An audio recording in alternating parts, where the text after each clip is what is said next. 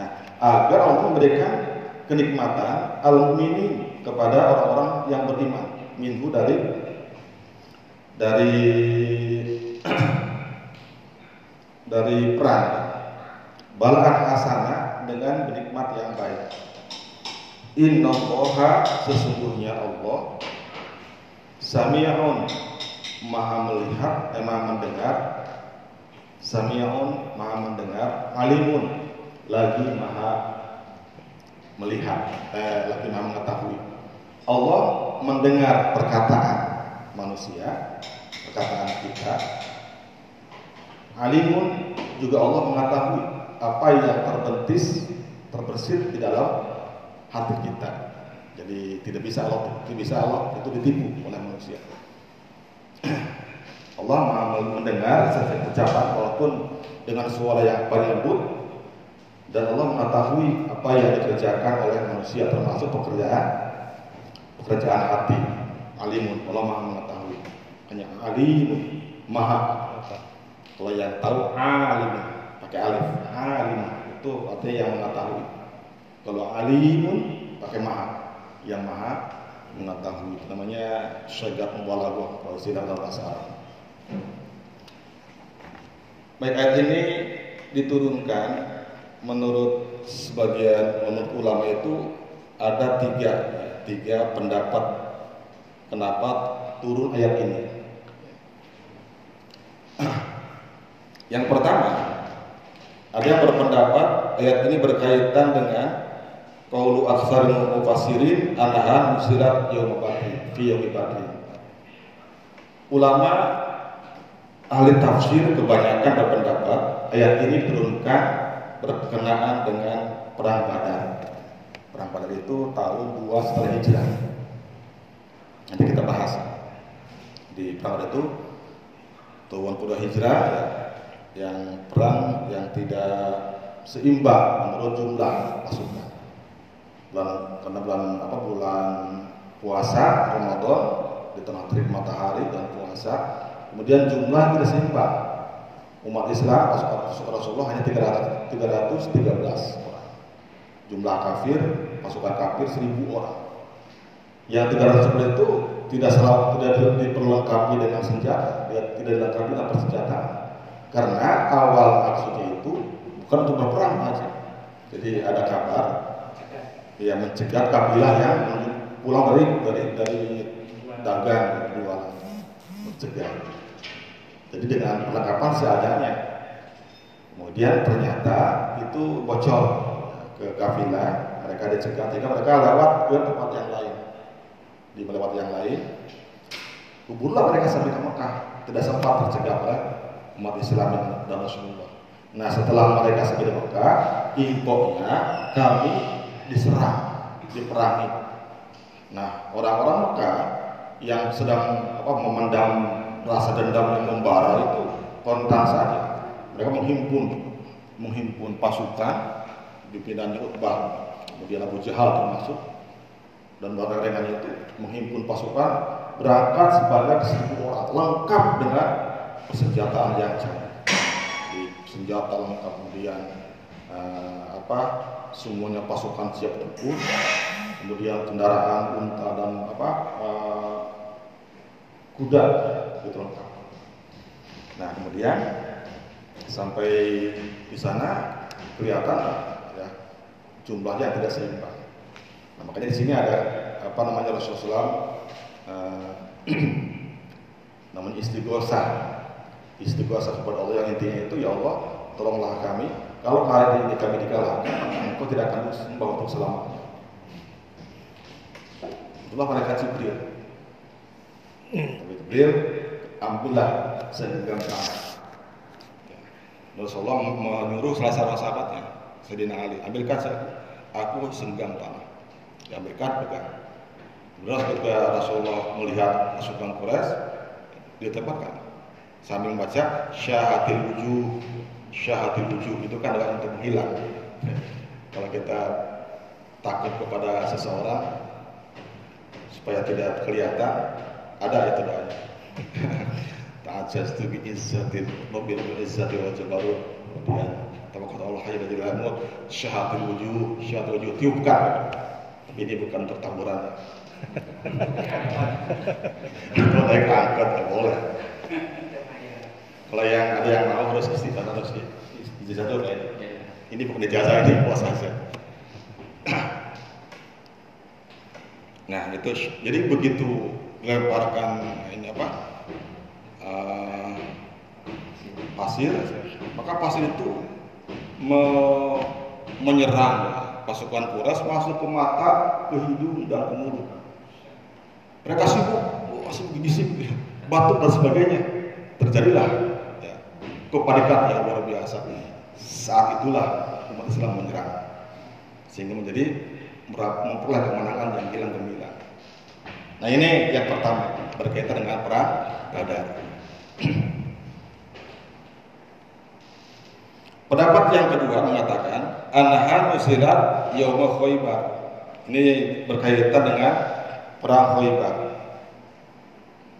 Jadi Khaybar itu melawan Yahudi. Jadi ketika uh, terjadi perang Khaybar menurut suatu riwayat Rasulullah SAW uh, masuk ikut kan ikut rombongan pasukan Islam. Kemudian ketika sampai ke pintu gerbang daerah Khaybar Khaybar itu daerah yang berbukitan yang tidak jauh dari Madinah. Nah sampai di pintu Khaybar Rasulullah mengambil mengambil uh, apa kaus itu panah ya busur panah kemudian dia arahkan busur itu dan melesat melesat sampai buhur itu sampai ke menuju pasukan bahkan bisa membunuh Ibnu Abi Hakim sebagai pimpinannya. Dan dia sedang berada di tempat tinggal. Kalau Imam Qurtubi karena paros piros itu artinya farsitirnya uh, kuda. Kalau dalam tafsir uh, uh, tafsir Qurtubi itu piros artinya dalam hamparan jadi di tempat tinggalnya itu kehebatan Rasulullah kalau kita sekarang melihat film Jet Li atau film apa, film Darin, itu Rasulullah sudah lebih dulu. Dan jadi dari perbatasan kota Makkah Khaybar dia mau apa mau lepaskan anak panah. Ya, mau lepas anak panah. Sampai itu mencari, mencari pimpinan Khaybar. Dan kena tanpa radar, tepat sasaran, sampai terbunuh. Kemudian pendapat yang ketiga, ayat ini berkaitan dengan anha nuzilat fi yaumi Uhudin. Ini ber, diturunkan dengan berkaitan berkenaan dengan dengan perang Uhud ya, dengan perang Uhud. Fi qatli Ubay bin Khalaf. E, dalam terbunuhnya terbunuhnya Ubay bin Khalaf. Ubay bin Khalaf ini memang dari ketika Rasulullah masih di Mekah itu sudah terjadi permusuhan kan dia kafir dia yang uh, datang ke Rasulullah ya Muhammad bilang begini uh, ya Muhammad man yuhi hadza wa huwa jadi Ubay bin itu datang ke Rasulullah sambil membawa uh, apa bukan tulang tulang manusia yang sudah yang sudah uh, sudah apa uh, hancur. Rasul kan dakwahnya mengatakan bahwa kita akan ada hari hari akhir, hari kiamat. Orang kafir Quraisy nggak percaya. Mana mungkin orang bisa sudah mati hidup kembali. Apalagi sudah menjadi bangkai dan busuk. Ubay bin Khalaf datang membawa satu tulang. Ya Muhammad, mayu dan itu. Saham bisa menghidupkan ini. Saham bisa menghidupkan tulang seperti ini. Nah, ngejek gitu ya, ngejek. Rasul menjawab pasti dengan tenang. Rasul itu menjawab tidak pernah dengan emosi. Yuhyihillah thumma yumituka thumma yuhyika thumma yudkhuluka annar. Bahasa datar tapi nyerap gitu ya. Kata Rasulullah, yang akan menghidupkannya adalah Allah. Dia yang akan mematikan kamu dan dia yang akan menghidupkan kamu dan memasukkan ke dalam neraka. Ya, jadi gak banyak nggak banyak cincong. Rasul itu namanya itu singkat, padat, dan indah.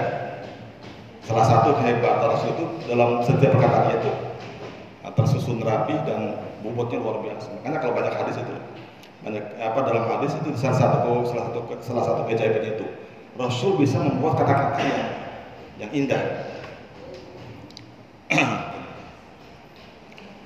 Kemudian ketika perang Badar, Ubay bin Khalaf ini ikut ikut termasuk pasukan di perang Badar dan dia tertangkap dan ditawan dan ditawan oleh umat Islam. Nah, ketika si Ubay bin Khalaf itu ditebus ditebus sebagai tawanan, dia mengatakan Ubay bin Khalaf itu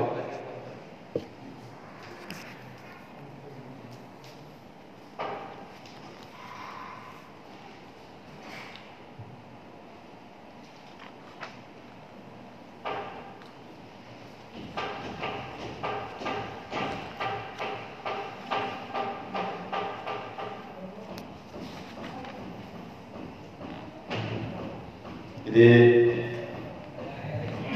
ketika Ubay bin Khalaf berhasil ditebus sebagai tawanan oleh oleh apa uh, temannya dari Masjid Mekah, dia masih memendam, jadi belum belum merasa sebagai orang yang kalah, gitu ya.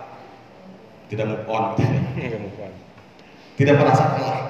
Dia malah mengatakan begini, dia malah berbicara ke Rasulullah. Inna indi firasa. Inna indi farsa.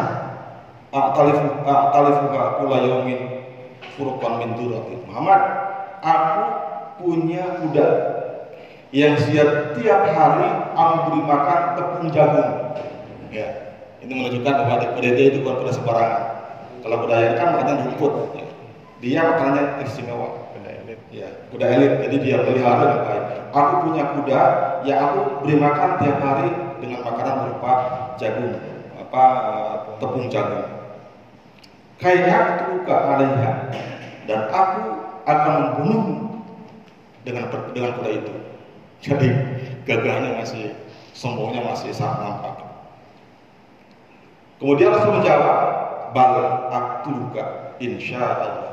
Ya maka aku yang membunuhmu insya Allah Rasul ya kalau pesta jangan belakang dijual beli. Maka aku yang akan membunuh Falam akan hanya Uhudin Akbar Ubay yarkabu ala dalik al farsi Nah ketika terjadi perang Uhud Ubay langsung dia menepati janjinya. Dia lari dengan kudanya yang dia pelihara. Apa yang dia yang dia kejar? Rasulullah langsung dia menerobos pasukan langsung ke Rasulullah. Nah melihat itu para sahabat yang ada di Rasulullah itu kotan saja menghalau berburu. Apa namanya itu? Mereka itu secara serentak itu menghalau menghalangi Ubay untuk melindungi Rasulullah. Kata Rasulullah uh, kemudian Rasulullah bilang uh, apa istakhiru biarkan dia. Aku bagian jadi ketika mereka akan memburu Ubay Rasulullah bilang istakhiru udah biarkan dia. Biarkan dia. Ini bagian aku kalau bahasa bahasa bintang film ya. bagian aku. Nah kemudian Rasulullah SAW mengambil uh, tombak atau panah dilemparkan ke ada dada mati. Di tepat. Balak itu jadi ketika Rasul melemparkan tombak atau apa panah itu itulah yang Allah maksud wa mauromaita itu maita Rasul hanya apa hanya syariat tapi yang menembus Allah Subhanahu wa taala nah tetapi dari tiga pendapat ulama yang menjadi asbabun nuzul atau sebab turunnya ayat ini adalah berkaitan dengan perang Badar. Perang Badar. Menurut uh, kebanyakan ulama. Falam taqtuluhum walakin Allah qatalahum. Ketika perang Badar terjadi, maka ada perdebatan atau ada perbicaraan di antara orang-orang uh, di antara kaum muslimin. Mereka saling membanggakan. Mereka bilang aku membunuh si ini aku juga bunuh ini berhasil. Hebat kan? Aku dapat menawan ini.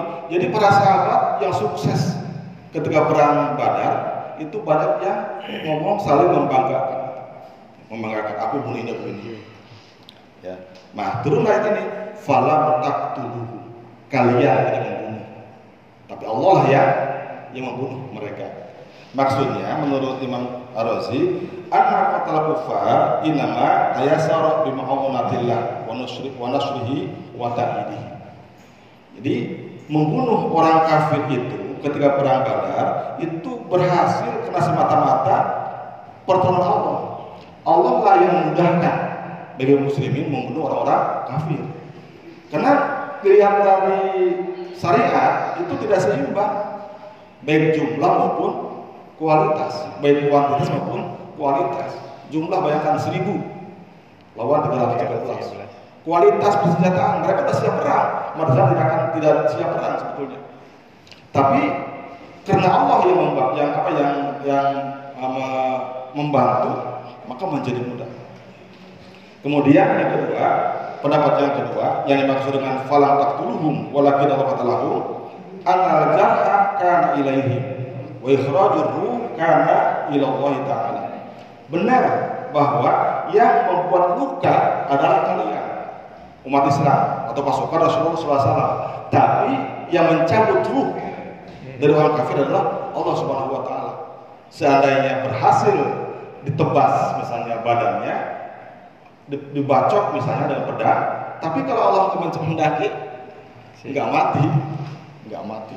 Jadi karena Allah di sini makanya uh, ulama itu uh, berpendapat bahwa manusia itu diciptakan berikut perbuatannya. Apa yang kita perbuat itu ciptaan Allah. Tapi bukan berarti kita seperti wayang. Jadi gini, Allah itu memberikan memberikan uh, kemampuan kudrat pada seorang tapi itu akan terjadi dengan kehendak Allah. Misalnya, ya, orang itu Allah berikan kemampuan untuk membunuh orang misalnya dalam perang misalnya. Dia punya kemampuan Allah berikan. Allah berikan kemampuan untuk berperang. Misalnya badannya tegak, tangkas, kuat, kemudian juga ada kemauan. Kemampuan beri. Tetapi ketika dia menggerakkan badannya untuk membunuh kafir, membunuh orang uh, lawan, itu tergantung Allah. Kalau Allah menghendaki yang ter, yang terkena bacokan, tebasan, mati. Atau kalau Allah menghendaki kena, ya dengan persiapan yang matang, dengan latihan yang luar biasa, dia lari menebas. Kalau menghendaki kena, kalau menghendaki kena. Atau misalnya keahlian memanah, memanah. Allah berikan kemampuan, berikan dia kemampuan untuk memanah. Tapi ketika dia praktek memanah, itu tergantung pada Allah. Kalau kalau mendaki, maka panah yang dilepas akan kena kepada yang, di, yang dituju. Tapi kalau mendaki, ya ke mana bisa? Ya bisa saja ke atas, ke bawah. Pokoknya ujung-ujungnya kehendak Allah.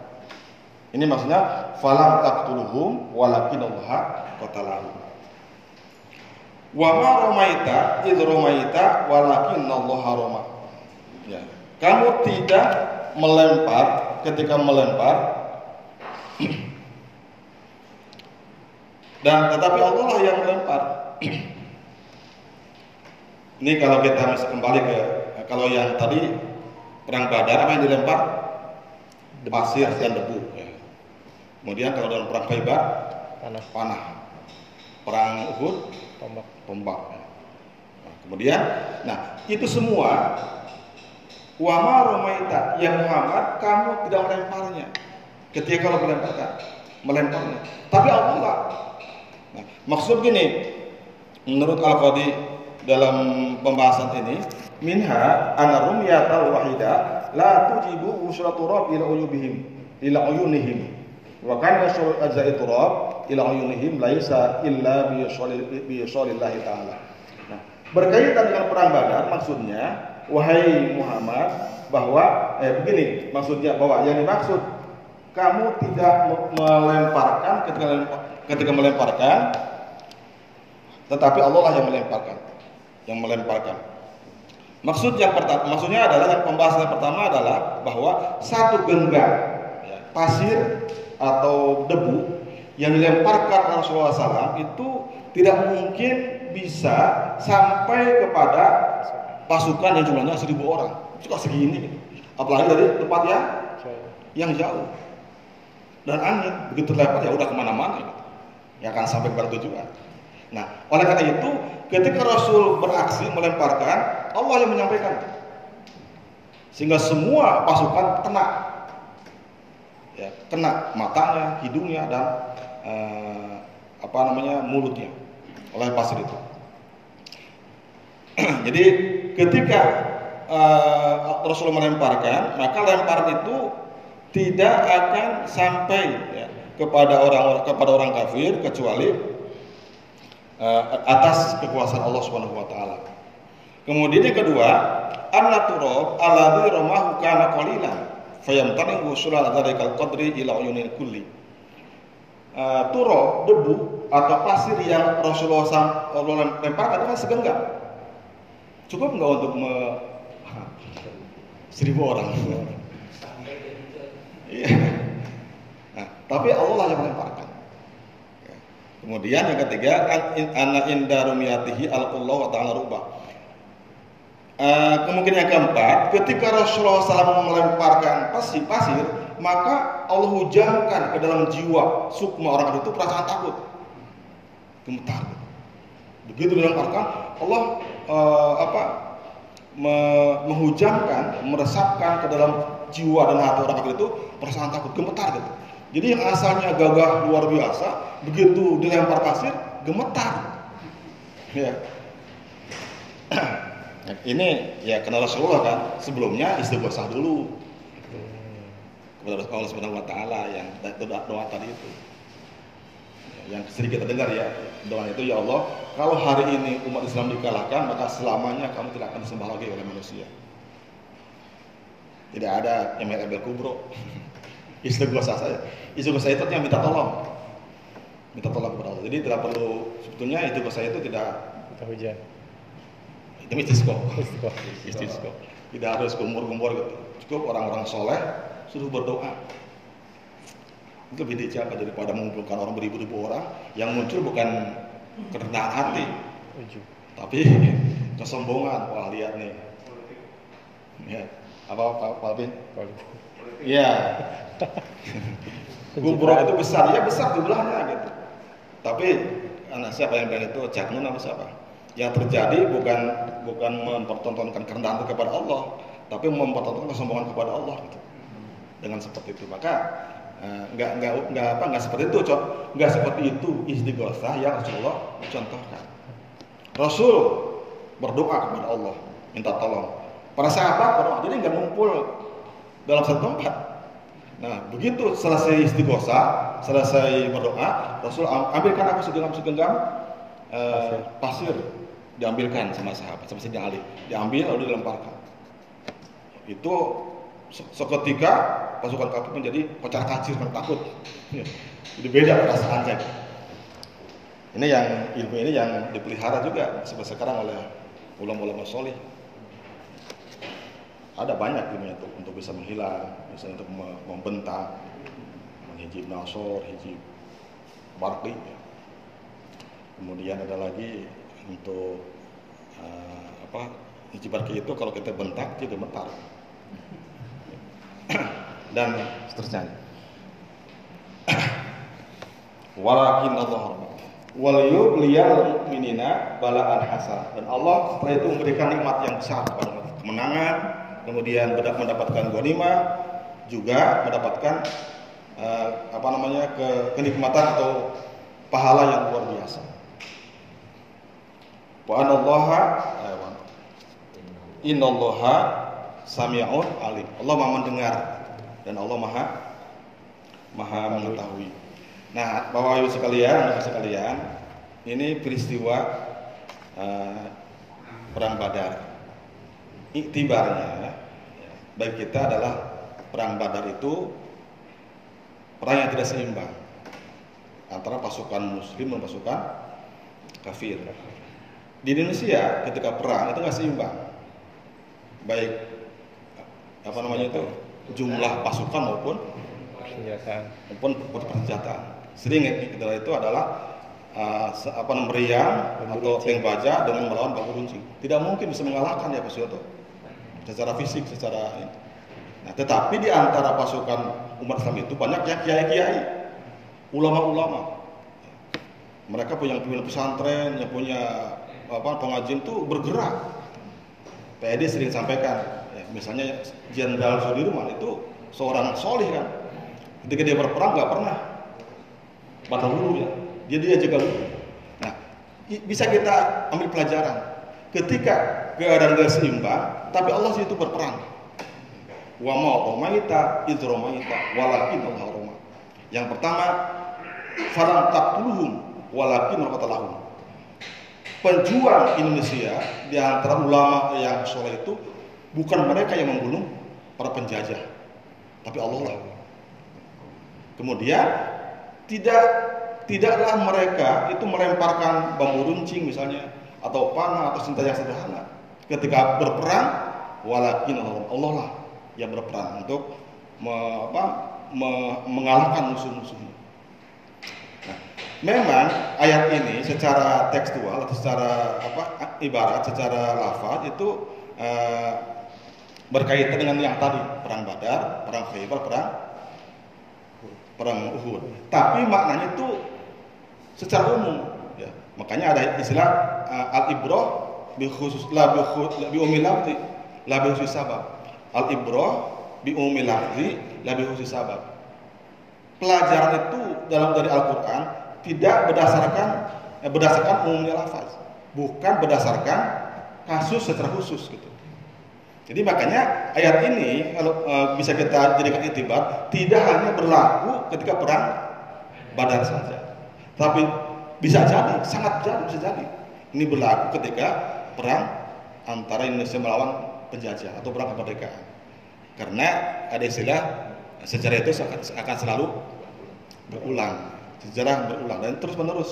Ketika ada peperangan antara Muslim dengan non Muslim maka seperti itu wa ma rumaita id rumaita walakin Allah rama. Akan ada peran serta Allah di situ.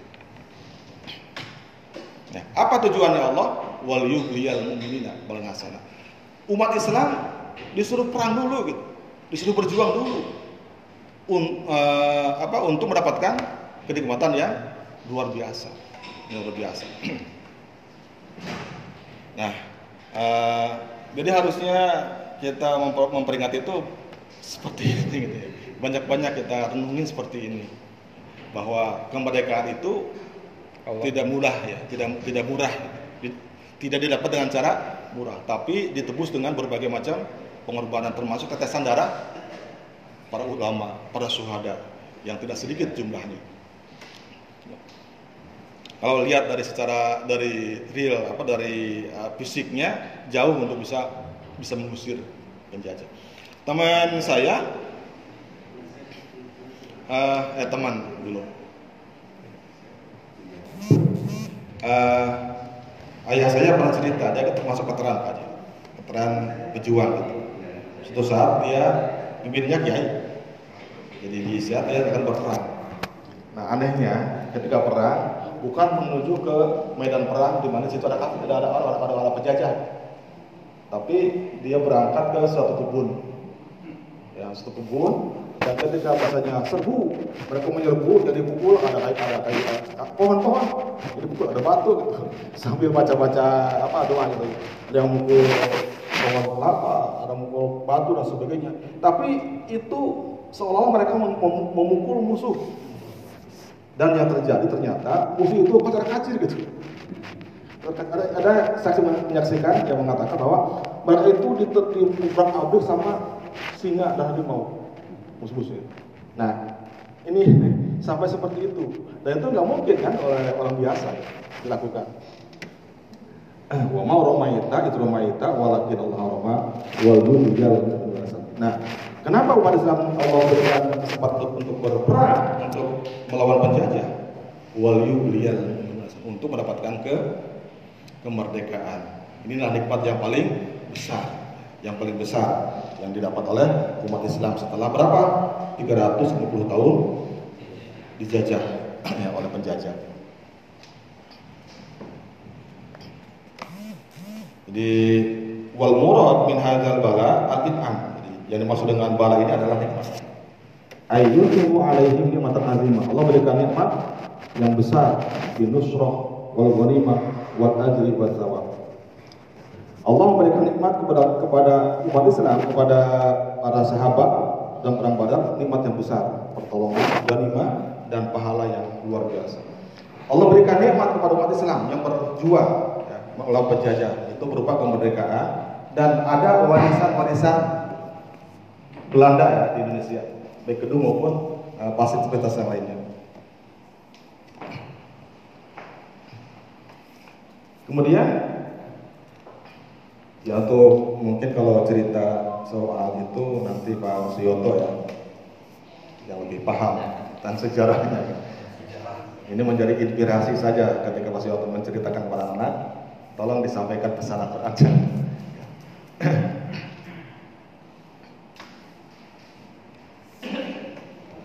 Zalikum wa anna Allah mu'minu kaidil kafirin. Yang demikian itu Semuanya Allah yang menghinakan, yang menghinakan uh, upaya orang-orang kafir. Menurut Ar-Razi, tuhinullaha tuhinullahu ta'ala kaidahum yakun bil asya.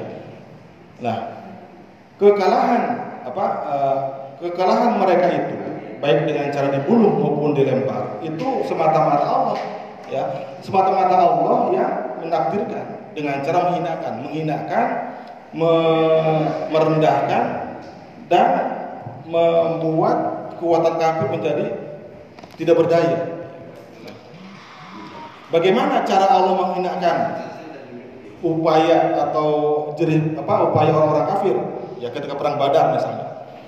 Imam Razi mengatakan bila minin ala auratihim dengan cara Allah memperlihatkan aurat mereka, kelemahan mereka. Jadi orang-orang kafir Allah perlihatkan kelemahannya sehingga orang-orang muslim bisa menembak secara hmm. akurat. Gitu. Nah, di Indonesia kan ada gerilya ya Pak, perang gerilya kan. Nah gerilya itu kan mencari strategi ya, perang strategi gitu. Kalau lawan lawan Pistus atau lawan harapan kalah, tapi gerilya gerilya itu adalah upaya bagaimana pasukan Indonesia mencari kelemahan Begitu lemah, lemah, serbu. Nah ini menurut Ar-Razi, ilmu ini. Allah memberikan membuka rahasia, ya, membuka rahasia orang kafir sehingga bisa mengetahui kelemahannya. Yang kedua, fi. Allah artinya ketika Allah melemahkan orang kafir dalam perang Badar, Allah menghujamkan perasaan takut kepada orang manusia keder. Bahasa apa Pak, Pak Marius? Gentar atau ciut ya? Nyalinya ciut. Yang tadinya udah agak-agak perkasa. Wah luar biasa persiapannya. Begitu lihat ciut. Gemetar. Ya. Gemetar. Dari ujung kepala sampai lutut. Ya tidak berdaya. Itu karena Allah. Ya. karena Allah yang berjalan seperti itu kemudian watafriki kalimatihim kocar kacir kekompakannya nggak kompak itu satu bilang serbu, satu lain jangan dulu. Akhirnya berantem sama pasukan. Ya, kalimatnya atau uh, apa namanya itu seruannya, strateginya menjadi acak-acakan. Wanab di ma'abromu bisa abi ikhtilafihim imahum. Dan strategi mereka, rencana mereka menjadi hancur karena sebabnya perbedaan pendapat di mereka. Ini maksudnya zalikum wa anallahu kaidil kafirin. Jadi itulah yang dilakukan kan oleh uh, pasukan Islam ya Pak Edi. Termasuk Jenderal Sudirman kan perang gerilya ya. Cut Nyadin juga perang gerilya. Belajar ini sangat sangat apa menurut kita yakin bahwa di situ ada ada Allah, ada ada peran serta Allah, Allah yang bergerak. Karena mereka itu pimpinan perang yang hatinya nyambung kepada Allah taala, tidak semata-mata mengandalkan kemampuannya. Kemudian in tastaftihu faqad ja'akumul fathu. Jika kalian meminta pertolongan, faqad ja'akumul fathu, maka sesungguhnya datang kepada kalian pertolongan. Fa ini tahu dan apabila kalian berhenti, bahwa khair maka itu lebih baik bagi kalian. Wa in ta'udu dan jika kalian kembali, na'ud aku pun kembali. Walan tughni dan tidaklah bermanfaat bagi kalian fi'atukum pasukan kalian syai'an sedikit pun walau kasrat walaupun banyak wa anna Allah ma'al mu'minin dan sebenarnya Allah beserta orang-orang yang mukmin. Nah, perhatikan. Ayat ini itu ada dua pendapat maksudnya. Nah, dalam ayat ini, "Intastaftihu kepada fathu." Kalau kalian meminta pertolongan, Allah beri pertolongan. Ada pendapat yang pertama, ini yang dimaksud adalah yang diajak bicara adalah orang-orang kafir, kafir Mekah di antara Abu Jahal. Ketika Abu Jahal mau ketika pasukan Quraisy mau berperang perang Badar menuju perang Badar, nah tokoh-tokohnya di antaranya Abu Jahal itu di antara di antaranya Abu Jahal dia uh, pergi ke Ka'bah. Ya, jadi pergi ke Ka'bah. Kemudian uh, dia berdoa ya. Jadi ruya anak Aba Jahlin qala yaum badrin lil kufar Allahumma mansur abduladinaini wa haqqahu bin nusr jadi Abu Jahal masih ya memang waktu itu mereka masih percaya kepada Allah cuma syariatnya menyimpang kemudian Allah Nabi Muhammad dia kufur kalau Allahnya masih ada. Nah, ketika mereka mau berangkat perang Badar, mereka masih yakin, ya, masih yakin dengan agamanya dan masih yakin dengan keberkahan kesucian Baitullah. Nah, Abu Jahal sebagai pimpinan, salah satu pimpinan itu berangkat ke Baitullah dan dia berdoa. Nah, doanya begini. Allahumma sur Abdullah dinaini wa haqqahu. Ya Allah, tolonglah salah satu di antara dua agama yang paling benar Islam dan keagamaan dia gitu. Jadi dia mengatakan dan dia masih mengaku agama benar. Ya Allah, tolonglah salah satu di antara dua agama yang paling benar. Apakah aku atau dia Muhammad Islam? Wahakahu, wahakahu dan yang paling berhak untuk mendapatkan pertolongan. Itu doanya. Kemudian ada dua riwayat, riwayat lain mengatakan Allahumma ayyuna kan aqtir rahmi wa abjaru fahlikul fahlikul kudah. Abu Jahal menentukan doanya, ya Allah, siapa pun di antara kami Muhammad dan kami yang paling memutuskan silaturahim hancurkan dia besok hari. Jadi ketika berangkat, ketika mau berangkat, jadi Ka'bah perang, ketika mau bertemu di pas berdoa. Siapa pun di antara kami yang memutuskan silaturahim, maka hancurkan dia. Nah, itu doanya Abu Jahal. Nah, tet uh, tetapi kan di sini Abu Jahal mengatakan, "Ya Allah, tolonglah salah satu di antara dua agama yang benar." Bagi Allah siapa yang benar? Islam. Islam. Kalau turunkan, pertolongan yang benar. Ya otomatis Islam. Allah akan menolong Islam. Abu Jahal itu bahasanya dia bodoh orang bodoh dia dia orang bodoh ya Allah hancurkan salah satu agama di kami yang eh, ya Allah tolonglah salah satu agama yang benar kata Allah kan yang Islam kalau tolong ya sesuai dengan sesuai dengan doanya gitu. Ya. kemudian hancurkan agama yang salah ya Allah hancurkan agama dia karena agama yang salah ini maksudnya intas tabduhu kalau kalian berdoa ya aku kabulkan doanya Ya, sebab semua doanya itu tergantung dengan apa sesuai dengan sisi Allah. Ini uh, pendapat yang pertama. Yang kedua mengatakan ini adalah doanya orang-orang Muslim. Ya. Uh, orang Muslim mengatakan uh, Allah mengatakan kepada orang Muslim intas taftihu faqad Kalau kalian orang Muslim berdoa untuk aku tolong. Ini untuk me, apa itu uh, menumbuhkan iman. Lihat coba ya, ketika kalian minta kepada aku, akan pertolongan. Sehingga menang dalam perang dalam perang Badar. Kemudian wa in tahu wa in tahu fa khairul Kalau kalian berhenti itu lebih baik. Kalau orang kafir kalau bagi orang kafir jika berhenti memerangi Rasulullah lebih baik. Ya, karena mereka akan selamat. Gitu. Tapi kalau lanjutkan, aku lanjutkan. Nah bagi orang Islam ini, jadi kalau kita urutkan, kalau orang kafir ketika di berperang Allah kabulkan doanya. Dan kalau mereka berhenti perang, ini tahu bahwa berlaku. Kalau berhenti berperang itu lebih baik bagi kalian, akan dihancurkan. Karena nanti kan ada ada ada istilah lakum hukum waliyadin. Kalau mereka tidak berperang, Islam tidak akan menghancurkan mereka. Nah, bagi orang mukmin, fa in tahu bahwa khairul lakum. Kalau kalian berhenti, maksudnya berhenti itu berhenti dari munazaah atau berdebat, bertikai. Kan tadi dikatakan ketika mereka selesai berperang itu orang muslim bertikai, saling mengagumkan. Itu lebih baik. Jadi harusnya selesai perang, udah jangan bertikai, bersatu membangun bangsa. Indonesia setelah berperang, setelah merdeka, jangan bertikai atas semangat bangsa. Ini dari dulu sampai sekarang sudah selesai. Pancasila aja dari pertama apa itu? Piagam Jakarta ya, yang ada kewajiban mengamalkan segala sebagai muluknya itu kan perdebatan sampai sampai sekarang nggak selesai. Malah perdebatan itu menjadi hias penghias penghias medsos dan televisi setiap hari nggak ada rasanya tidak ada di antara umat di antara tidak tiada hari yang kita lalui tanpa ada perdebatan. Padahal ini tahu oh khiblaku.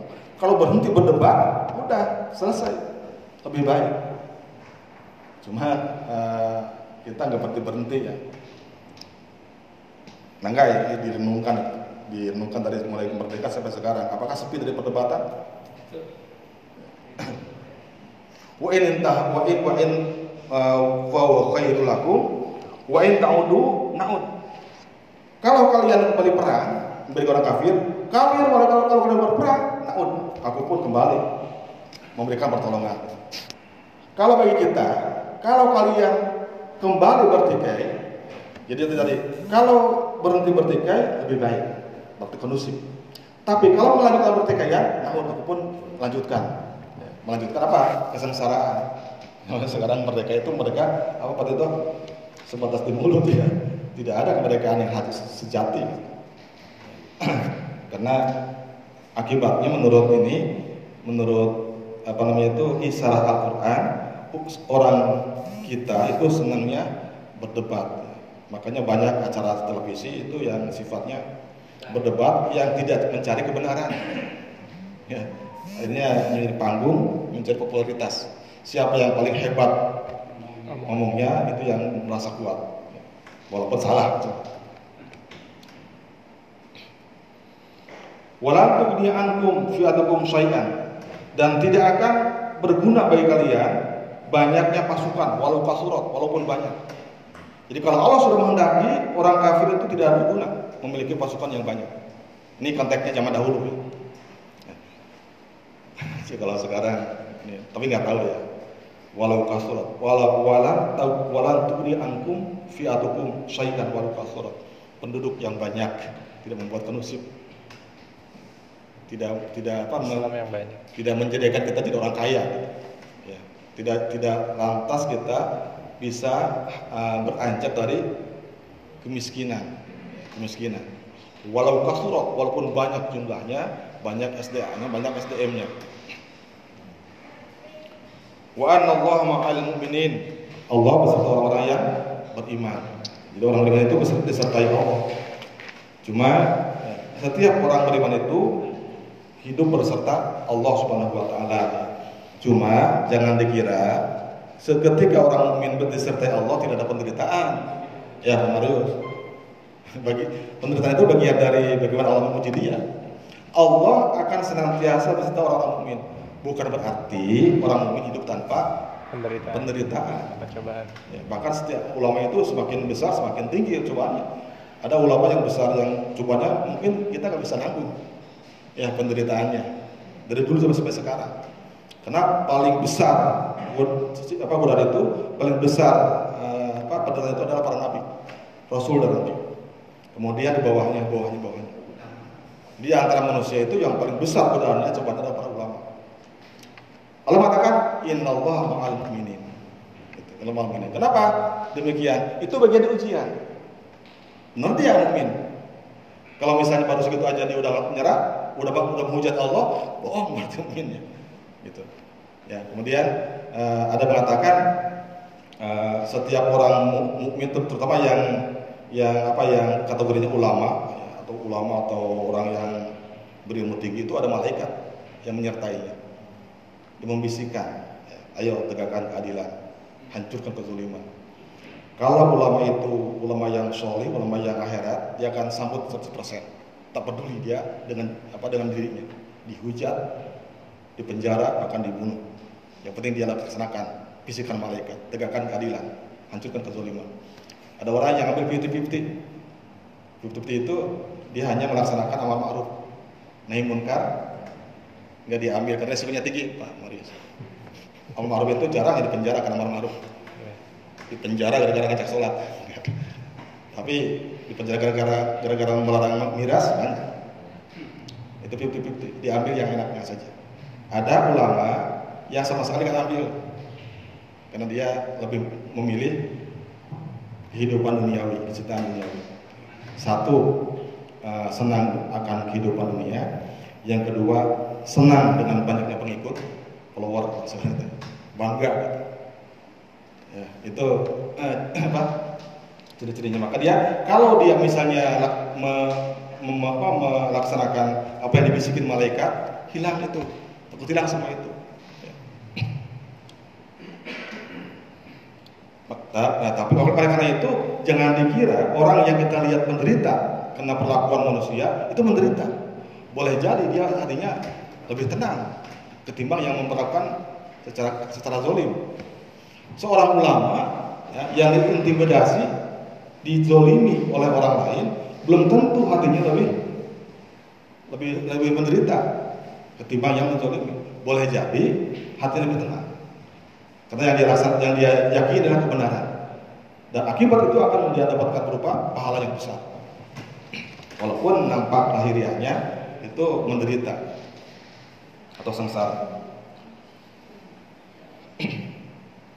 Nah, kemudian ayat berikutnya bahwa khairul lakum innallaha ma'al mu'minin Kemudian ya ayyuhalladzina amanu atiiullah rasul wa rasulah wa la tawallau anhu antum tasmaun. Wahai orang-orang yang beriman, taat taatilah Allah dan Rasulnya. Jangan kalian berpaling dari Rasulullah SAW. Wa antum tasmaun pada kalian mendengarnya. Mengisi kemerdekaan hati Allah atau Rasul. Bagi orang-orang yang beragama Islam harusnya itu hati Allah terus. Orang-orang Islam itu harus taat kepada Allah. Kalau yang lain nggak apa-apa. Yang harus melaksanakan syariat, syariat adalah orang Islam. Bukan orang, bukan orang Muslim. Tapi kalau syariat dilaksanakan, semua orang kena kena dampak baiknya. Itu ya Pak Tito, Pak Alvin. Saya bawa payung. Biasanya Pak Pak Marius enggak, Adi enggak. Payung besar. Ketika hujan berteduh di saya. Payungan enggak? kepayungan. Tapi itu teman ya. Gimana kalau orang lain misalnya musuh kepayungan? Silakan ikut bernaung di payung itu. Asal jangan merobek payungnya. Islam seperti itu syariat itu. Kalau Islam ditegakkan, maka semua ternaungi meskipun bukan Islam seperti payung. Sedang dirobek. Nah, sekarang kan dirobek-robek.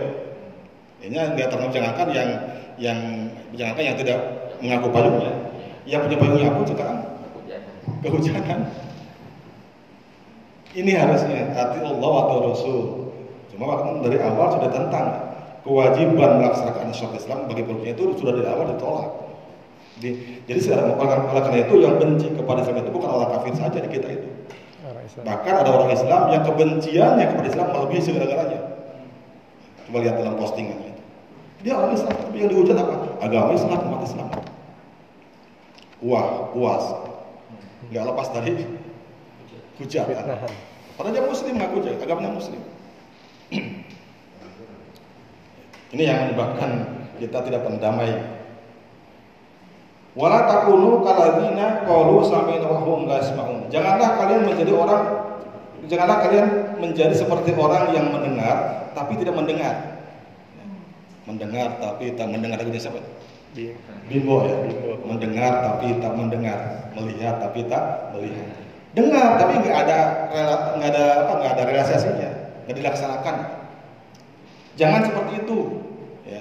Jangan seperti itu. Siapa yang seperti itu? Adalah orang Yahudi, orang munafik, ya itu yang uh, orang-orang apa namanya yang hidup seperti itu. Ya.